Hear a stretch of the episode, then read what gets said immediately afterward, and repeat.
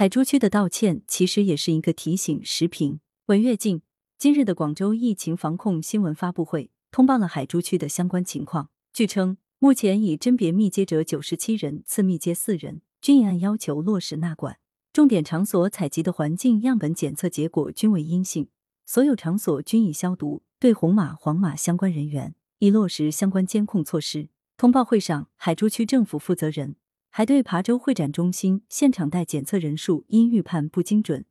流程处置不高效、应急预案不充分等问题，导致人员滞留展馆，给群众带来不便，进行了道歉。这是对网络舆情的坦诚回应，一定程度解除了公众的疑惑。平心而论，在短时间内对偌大的展馆采取管控措施，调动七百多人的采样队伍，对于约五万名人员进行核酸采样，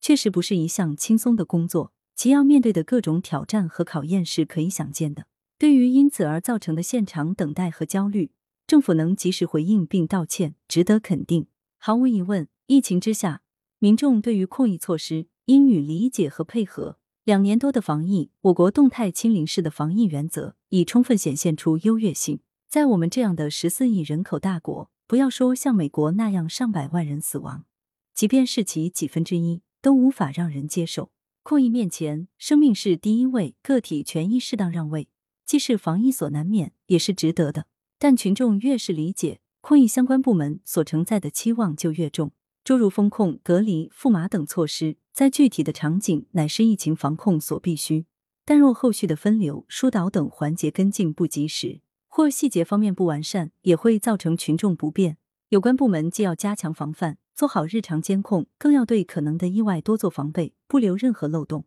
特别是随着疫情期延长，更要优化流程，不断提高精准防控水平，既阻断疫情，同时也减少对正常社会秩序的影响。防控是刚性的，措施要有力度，但控疫的终极目的还是为了人，因此同样要体现服务群众的温度。海珠区的道歉实际也是给全社会提了个醒，各种意外或突发情况